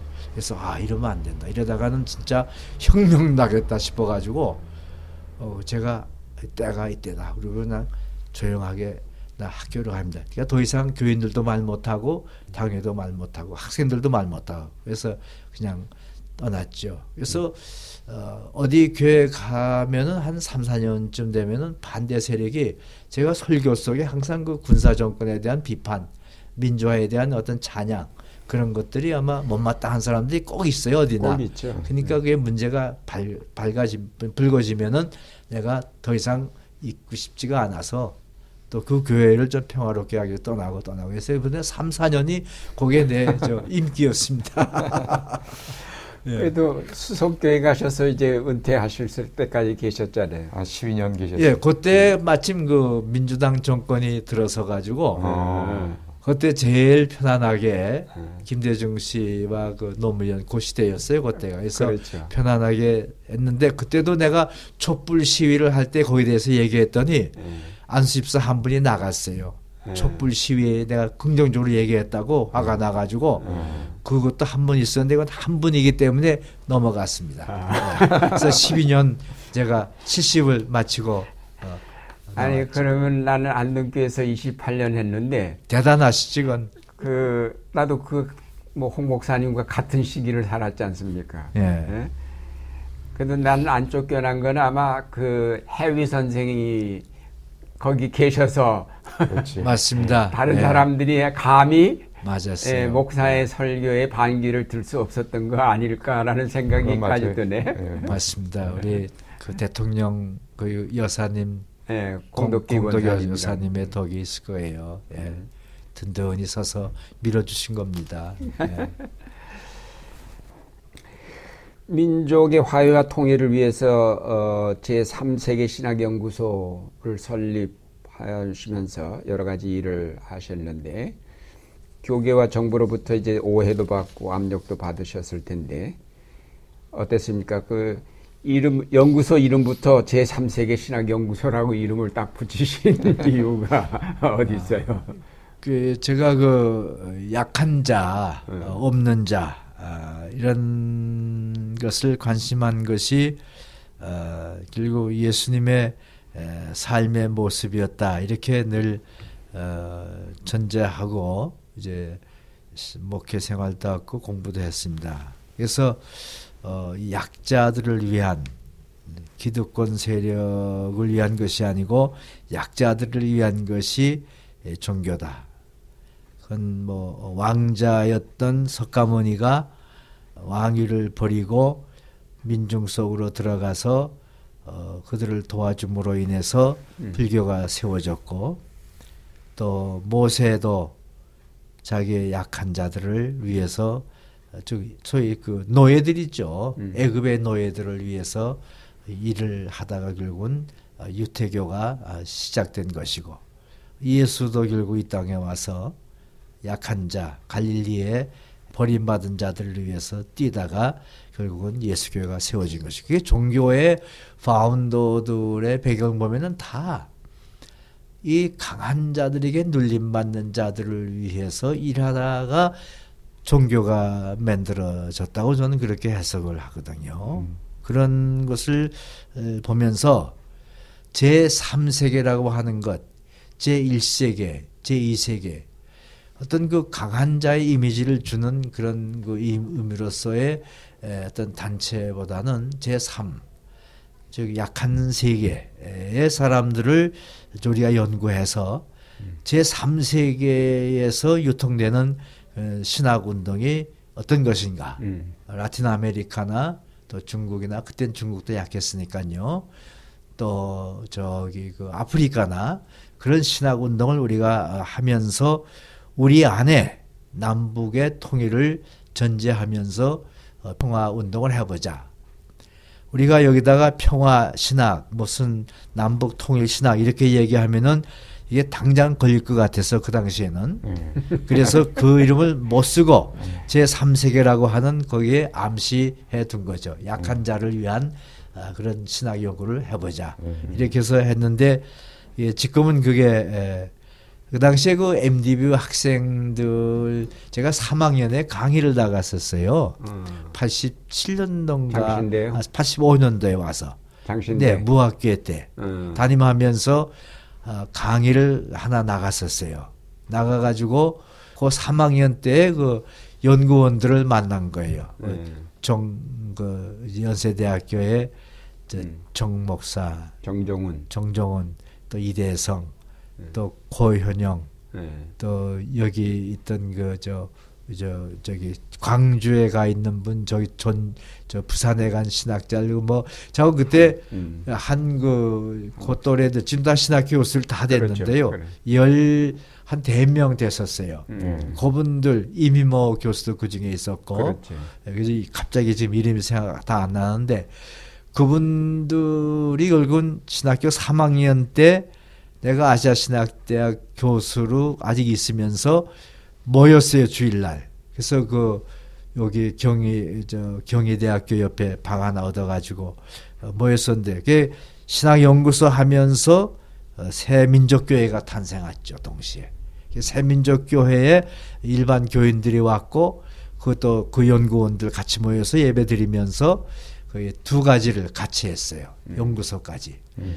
그래서 거기서 이제 참 좋은 후배들이 예, 의식을 다 가다듬고 그리고 그 연구소가 이제 커가지고 어, 내가 은퇴한 후에는 그 이은퇴 목사님이 어, 평화를 만, 참 평화를 만든 사람들. 음. 그게 지금 종로가 기독교 회관 그 안에 지금 5층에 이사장으로 그분이 일하시고 계시는데 지금 잘 계속 발전하고 있습니다. 예, 음. 그런 의미로서 어 이제 음. 근데 그 그때 연구원들 열 몇 명이 다 PhD 학위를 받고 하고 윤리학, 평화 문제, 정의 문제 이런 거 연구들을 많이 해가지고 음.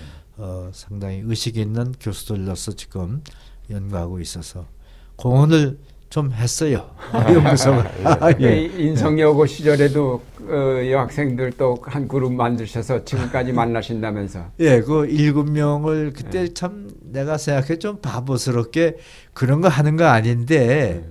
고등학교에서 일곱 명만 딱 뽑아가지고 특수하게 제가 밤까지 가르치면서 우리 집에 밥 먹이면서 돈 주면서 했거든요. 어, 네, 그래서 걔들을 이제 잘 길러가지고 이제 좋은 분들 이제 만나게 하고 그래가지고 음. 지금도 지금 저 의사 부인이라든가 또 무슨 장로 부인들 음. 또 학교 교장도 되고 뭐 있죠 초등학교 음. 교장도 되고 다 이랬는데 그 똘똘하게 그 뭉친 그, 배, 그, 그 배후에 정성이 필요했어요. 그때 총각인데도 불구하고 음. 우리 어머니만 살아계실 때인데 밥 해주고 그냥 빨래 해주고 그냥 또 돈도 주고 그냥 약도 사주고 막 그러면서 음. 걔들을 이렇게 길렀어요. 가난한 사람들이었어요. 인성학교 장학생들이 다 외부에서 돈이 없어서 오는 애들이거든. 그렇죠. 걔들은. 음. 그래서 고들을 모아가지고 음. 특별 어, 교육을 시켜가지고 음. 키웠는데 지금까지도 몇 사람은 계속 부부 같이 이렇게 인사도 어. 오고 만나기도 하고 그래요. 그렇군요. 그래서 우리 김영태 목사님이 음. 내그 제자들 그 연구원들 보고서 그 나는 그런 사람 하나도 못 만들었는데 그 홍 목사는 참 복이 많아 그래서 부러워하시더라고요. 아무나 그렇게 할 수 있는 게 아니지. 그런가 봐요. 네, 열정이 이제 네. 전달된 거죠. 그렇게. 예. 에, 목사님 가정은 아까도 말씀드린 대로 공산 치하에서 엄청난 피해를 입으신 그런 입장에서 일생 동안 민족 통일을 가슴에 불덩이처럼 품고 사셨습니다. 과연 민족 통일의 그 길이 무엇인지 그 일을 위해서 새 정부의 역할은 무엇이고 한국의 역할은 무엇인지 말씀해 주셨으면 좋겠습니다. 아, 참 이게 늘 어려운 질문이라고 늘 생각을 하는데 이게 어느 어떻게 얘기하면 남쪽을 지지하는 것 같고 어떻게 얘기하면 또 북쪽을 지지하는 것 같고 그래서 이게 이 중간에 선다는 게 참 어렵다는 것을 내가 네. 어, 수십 년 동안 느끼고 있습니다. 즉 peacemaker라고 하는 거. 제가 그 이번에 북에 다녀오면서 여러 가지 그 어려움을 겪은 과정에서도 이 분단이라고 하는 것이 결국은 많은 죄인들을 만들어내는구나 하는 것을 이제 느끼게 됩니다. 저 자신 가정적으로 어, 어렸을 때부터 월남하면서 참 분단의 아픔을 겪었고 6.25라는 그 엄청난 아픔을 겪었고 형의 죽음도 받고 또 우리 외삼촌 아까 말씀드린 그 소, 성전의 제일 부자집 그 어, 지도자신데 결국은 공산당들에게 결국은 학살 당했어요. 네. 네. 예. 우리 우리 외삼촌도 어. 네, 이렇게 우리 가정의 여러 가지 여건을 봐서 우리가 공산 내가 공산당의 어떤 그 정치 노선이나 사상과 그들의 행위를 따라갈 수는 없죠 절대로. 그런데 그들을 욕하고 그들을 저주하면은 대화가 안 되거든요. 문제는 화해라고 하는 피스메이커, 평화지기라고 하는 것은 우선 대화부터 시작을 해야 되기 때문에 대화를 통해서 마음을 열어야 비로소 서로 오가는 어, 정이 생기고 그렇게 해서 이해가 생기는데 분단이 돼 있으니까 지금 전쟁 상태가 돼 있으니까 싸우고 있는 한은 대화를 못 합니다. 그래서 이걸 평화의 구조로 빨리 만들어 달라 하는 요청을 계속 하는 거죠. 지금 6.15 운동이 이걸 평화를 빨리 만들어서 북과 미국이 지금 전쟁 상태에 지금 휴전 상태 아닙니까? 이거를 이 휴전 조약을 깨고 이제는 평화 조약을 맺어야 된다 이거죠. 음. 양쪽이 서로 평화 조약을 맺라고 하는 것은 이제 서로 대화를 하자 그 말이죠. 휴전은 뭐예요? 그냥 전쟁만 끝쳤다고 서로 총칼은 대고 있는데 쏘지만 않는 거죠. 근데 휴전은 뭐예요? 이거는 총칼도 내려놓자 그 말이죠. 그러면 일단 앉아서 대화가 가능하죠. 어떻게 전쟁 휴전을 해놓고 싸우면 싸우면서 그게 대화가 안 되죠. 그게 우리가 얘기하는 건 피스메이커들이 계속 얘기하는 건 우리는 중간에 서서 양쪽에 이 것을 전달하겠다. 이 장점이 뭐이고 단점 뭐이고 이거 장점이고 단점 뭐이고 그래서 만나서 얘기하도록 장소도 마련하고 뒤에서 후원하겠다. 이제 이렇게 얘기하면 남쪽에서는 우리를 빨갱이라 그리고 저쪽에서는 우리를 또 이건 또 저쪽을 또 돕는 사람 이렇게 오해가 될 수 있는 소지가 있어요. 그래서 항상 양쪽에서 얻어 맞는 거예요. 이번에 북에 갔다 오면서 당한 게 그거죠. 음. 이쪽에서는 넌 스파이다. 그러면서 계속해서 이제 예, 잘못했다는 거예요. 그때 그 이명박 장로님이 대통령이 돼서도 이 진정한 의미에서 이 기독교의 그 평화 의 의미를 이 곡해하고 우리 같은 사람까지도 목사로서 평화를 위해서 일하는 사람까지도 못 믿고 이게 잡아가두는 그런 그어참 엄청난 그런 일들을 좀 지난 정부가 지금 저질렀습니다. 이런 걸 보면서 아, 참 이게 분단의 중간에 서서 어, 두 싸움을 말린다고 하는 것은 참 힘들 거구나. 이런 생각을 아주 참 때마다 하면서 다 포기하고 싶은 생각도 있지만은 그렇다고 해서 그걸 쉽게 이 아픔을 나로서 끝나면 좋겠는데 계승되고 또 이것이 10년, 20년 더 계속해서 되면 더 많은 사람들이 이제 죽어 나갈 건데 안 된다. 그래서 계속 전 제 입장을 고수하고 있는데 이번에 북에 가서 보니까요. 실제로 주체 사상은 지금 없어졌더라고요. 아 그래요? 네. 음. 내가 김일성 대학에 좀 가보자고 어, 미국의 그 함 성국 목사님하고 같이 둘 둘만 갔어요. 다른 사람들은 안 가보겠대요. 음. 대표들이 여섯 명 갔는데 음. 에, 나만 혼자 가기 그래서 한 목사님 저 같이 가십사 했는데 같이 동행했어요. 그래서 음. 가봤더니 김일성 대학을 한 바퀴 쭉 돌기만 하고 그 아래 새로 지은 무슨 이, 이 무슨 저큰그 그, 해수욕장 같은 그, 어, 그 무슨 스포츠 센터 이런 건 다 보여주면서도 뭐 김정일 씨가 세웠다 그리고 뭐 그럽니다. 근데 어, 실제로 그 주체 사상을 좀 보겠다 철학과 안에 있다는데 좀, 좀 어딥니까 했더니 아 지금은 그게 없어졌어요 그러더라고. 음. 옛날에는 박승덕 박사라고 주사상 거기에 부장이 왔다 갔거든. 근데 지금은 그때 한 15년 20년 전인데 지금은 다 없어졌대요. 그럼 뭐냐? 강성대국. 어. 그 그게 그 대를 이었어요. 그 이번에 내가 주제상 책을 찾다가 없어가지고 사온 게그 그 강성대국 책들이에요. 어. 그걸 딱 뺏긴 거예요 이번에 다 음. 그게 잡힌 거예요. 어. 나는 공부하려고 가져왔는데 주제 사상은 하나도 없어 지금 책에 하나도 없어요. 어. 옛날에 내가 보던 책 그 가지고 있는 거 다예요. 어. 그러니까 변화됐어요. 이제는 다른 길이 없다. 핵을 해가지고 강한 군대를 만들어가지고 결국은 미국과 대결해서 핵으로 다 때려 죽이는 길밖에 없다. 이게 바로 강성 대국의 이미지거든. 음. 그러니까 강한 나라니까 우리는 당할 수밖에 없지 않냐. 그래서 때리 핵으로 때리자. 그거에 지금 전체 그 국력이 들어가고 있는 거예요. 음. 가서 보니까 주사상 이런 얘기 안 해요. 이제는. 내가 그걸 보고서 이제 야 이거 큰일 났구나. 이제는 연구할 재료든 다 없어졌다. 음. 이제 이번에 새로 쓰려고 내가 몇 년 전에 쓴 그 책 주상 책이 있잖아 옛날에 그다 절판됐지만 새로 쓰려고 봤더니 이제 책이 없어요 다 강성대국밖에 없어요. 그런 걸 보면서 내가 이 시점에서 북에 대고 당신들 이러면 안 돼요. 이제는 그런 얘기 할 때가 되긴 됐어요. 음. 평화를 위해서 전쟁은 안 됩니다. 음. 하고 싶은데 그 사람들 말은 뭔지 아세요? 우리는 부러, 우리는 두렵다는 거예요. 어느 순간에 더 때릴지 모르는. 그만큼 두려워해. 이번에 계속 전쟁한다고 얘기하잖아요. 너 우리 쏘면 너 때리겠다 그 말이에요. 그거는 음. 자기들이 먼저 할 수가 없어요. 그게 난그 야, 이제 얼마나 두려우면 저러겠는가. 내 그 마음에 음. 더 닿더라고요, 분위기가. 그러니까 네. 주체 사상 이제 이런 건 지금 다 없어졌어요.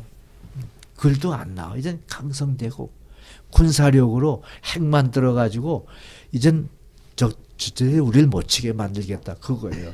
그러니까 이게 북에서 조금만 좀, 자, 미국에서 좀 대화를 열고 만나서 이게 하면 좋은데 그거를 지금 평화 협정을 안 하겠다는 거 아닙니까? 왜? 남쪽에서 반대하니까. 그때 하려 그랬어요. 오바마도. 근데 남쪽 정부에서 너. 그 그렇게 알고 있어요. 박근혜 정부의 통일 정책은 어 떠리라고 예상을 하세요? 뭐 아직 구체적으로, 뭐 구체적으로 뭐 대화는 하겠다고 얘기를 네. 했는데 지금 네. 기대를 하고 있는데 이번에 또 갑자기 그냥 전쟁 선언하고 막 그러니까 네. 그 박근혜 대통령이 단방 그냥 한 번에 박살나겠다 또 이런 얘기를 또 합디다 그저께 보니까 그렇죠. 음. 저쪽에서 세게 나오니까 네, 네. 우리도 세게 나오는데 음. 아무래도 요거 끝나면. 대화를 좀 다시 시작을, 시작을 하는 길밖에 없고 6.15 정신이 그거 아닙니까? 음. 6.15. 근데 이명박 대통령 때 그거 다 그걸 지워버렸거든. 네. 김대중 노무현이 어, 북에 가서 만들어낸 그 협정 그것들을 좀 다시 검토해서 그렇죠. 어, 좀 실천해 가면 그게 바로 어, 평화를 위해서 한 발자국 가는 길이 아닌가 아, 그렇게 생각. 아니면은 계속 저 사람들은 그냥 강성대국, 군사대국 그것만 요청할. 그럼 더 불받아들일 게 뻔해요 지금. 네, 제가 보기에는. 저번에도 이제 유 목사님하고도 그런 말씀을 나눴지만은 이명박 정권에서 착각한 것 중에 하나가 북한을 압박하면 자멸하면서 무너질 것이다 했는데 안 됐잖아요. 더 강해졌잖아요. 더 무서워지. 그리고 이게 양쪽이 좀 서로 화해하고 이렇게 뭔가 협, 협 조하면서 너도 살고 나도 살면 되는데 완전히 무너지면 나만이 그 짐을 다 져야 하는데 그 엄청난 거잖아요. 그 비용도 그렇고. 근데 그렇죠. 서로 상생하면 되는데 지금 그걸 못 하고 있으니까 너무 안타까운 거죠. 참 그게 왜 안 될까? 지금 군대들이 지금 중간에 서 있는 것인가? 이해관계인가? 무기 장사들이 반대하는가? 뭐 여러 가지를 생각할 수 있는데 참 답답해 죽겠어요. 예. 예, 그저 시간이 많이 갔네요. 어, 목사님 최근에 근한 거 가족들을 좀 간단히 소개를 해주시죠.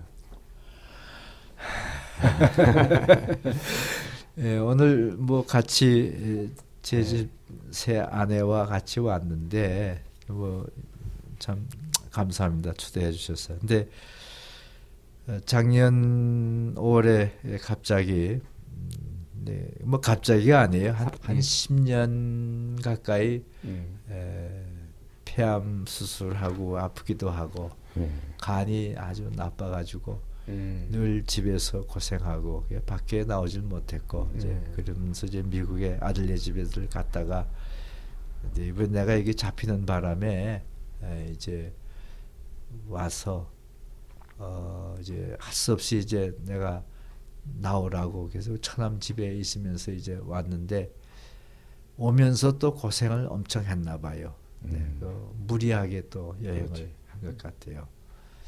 이런 여러 가지 여건으로 이제 이제 결국은 이제 병사를 했습니다. 예. 근데 정한 그 정보부에서 풀어준다 풀어준다 하면서 그 개인 사정은 안 봐주더라고요. 내가 음. 여러 차례 날 한 보름만 풀어주라. 그럼 내가 가서 좀 가족들 다 좀 안심시키고 그리고 다시 돌아와서 네, 계속 신문 받겠다. 아, 그런데도 법이 안 된다고. 아, 이번 보면서 법이라고 하는 것은 결국은 이건 사람을 살리려고 해서 법이 만들어졌는데 이 사람을 죽이는 결과를 만들어내는 경우가 더 많다 하는 것을 내가 절실하게 에, 알았습니다. 그래서 이게 검찰이고 판사 간에 참 이게 인격적으로 이 개인의 사정을 이렇게 보면서 살려보려고 그 정황을 좀 보면서 살려보려는 그런 그 의지가 참 있는 분들이 이게 얼마 없겠구나 하는 것을 내가 느끼면서 아주 이 실망을 많이 했습니다. 네, 내 가정의 케이스 하나만 보더라도 이제 그런 것을 아주 내가 아주 절실하게 느끼면서 야 법이라고 하는 건 이게 사람을 죽이는 것이구나 이런 결론을 저는 내렸어요 이번에. 그래서 한 그래서 아주 이것저것 제가 실망을 하고 이제 어, 있는 가운데 에, 완전히 그냥 어리다 빠져 있는데 예, 미국에서 목회하시던 황 목사님을 만나게 돼서 미, 우리나라에서 어, 결혼을 못하고 왜냐하면 아이들이 미국에 있기 때문에 네.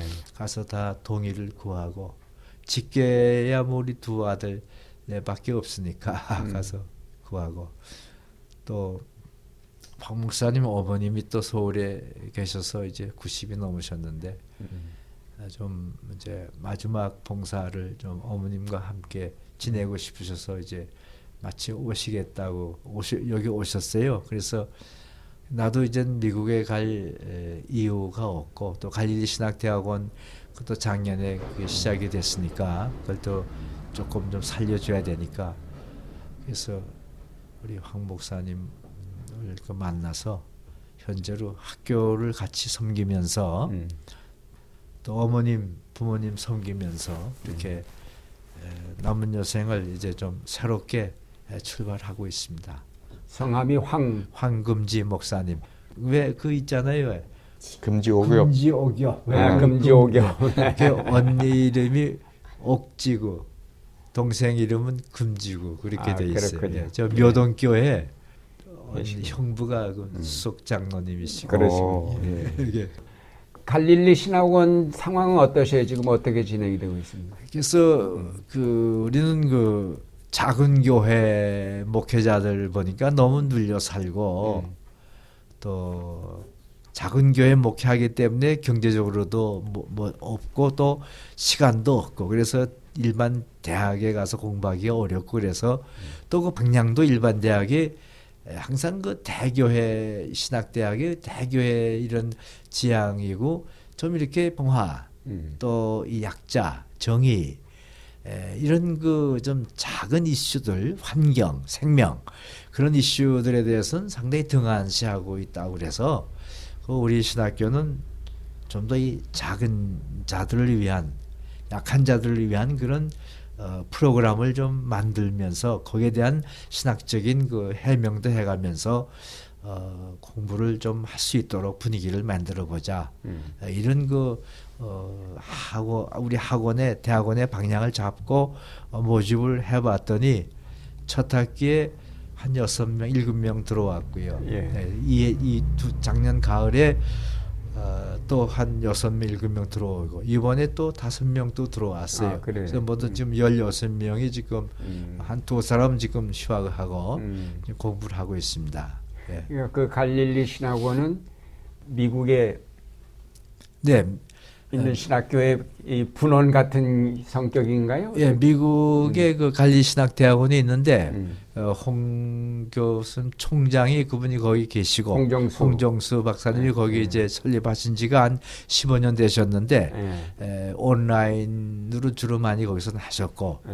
이번에 여기에 그 distance 프로그램으로 음, 이- distance 우리나라 말로 음. 여기서 어, 공부하면은 그쪽에서 학위가 나올 수 있도록 그 예. FTA 이후로 그게 가능하게 에, 돼가지고 예. 이제 예, 캘리포니아의 그, 그 사크라멘토의 그 교육국에서 주는 학위입니다. 음. ThD, ThM, 음. 또 MDiv도 가능하고요. 네. 어, 그런 프로그램을 지금 진행하고 있습니다. 그 마침 이제 또 황 목사님이 이제 돕, 함께 돕게 되셔서 예, 그래서 사무처장으로서 도움이 되시겠네요. 함께 지금 일하고 있습니다. 예. 또 우리 황 목사님 PhD도 하나 가지고 계시고 아 그러시고 여기저기 교수도 좀 하셨어요. 예, 아주 그럼 뭐좀 어, 훌륭한 아주 도움 교수용으로 예, 교수님으로 오셨군요. 함께 공부하면서 예, 축하드립니다. 거기 감사합니다. 정확한 이름이 갈리 신학 대학원인가요? 예, 갈릴리 신학 대학원 대학원. 예, 원장이시죠. 지금 아들 두 분은 다 미국에 계시고 미국에 있어요. 예. 큰 아들은 아틀란타에서 이제 엔지니어, 어, 이 electric, electric이라 그 air conditioning 그 음. 엔지니어, 프로페셔널 매니저로 지금 있고 둘째 아들은 지금 어, 한의사인데 음. 저 다른 자기 전공이 경제학이었어요 UCLA 그래서 야 그 간두고 저 CPA 좀 해라 했더니 요즘엔 또 CPA 공부도 좀 하고 있습니다. 음, 그래. 하- 큰 아드님은 아버지, 할아버지, 그다음에 둘째는 할머니 이렇게 거기 연결된. 어, 예, 그 한의사 그 할머니 둘째가 이었어요. 그래가지고 예. 공부를 그렇게 했어요. 근데 돈이 안 되니까 그 음. 한의사 그게 잘 안 돼요. 너무 많아가지고 예. 아직 양의만 하지 한의는 인정을 많이 미국 사회에서 안 해줘요. 예. 그래서 힘들어서 바꾸라 했는데 두 개 다 하겠다는데 모르겠어요 어떻게 될지. 예. 예. 지금 남북 관계가 경색되어서 전쟁이 날 것 같은 위기감이 감돌고 있습니다. 홍 목사님이 주장하시던 대로 남은 북을 이해하고 포용하며 북 역시 남을 이해하려고 노력할 때에 관계와 교류가 이루어지고 그렇게 서로 돕고 오가다 보면 자연스럽게 통일 날이 올 텐데 적대감만 날마다 높아지고 있는 현실이 무척 안타깝습니다. 아무쪼록 이제 건강하셔서 남북의 평화와 상생의 새로운 길이 열릴 수 있도록 힘써 주시기를 부탁드리면서 오랜 시간 인터뷰에 응해 주셔서 감사드립니다. 고맙습니다. 고맙습니다. 감사합니다.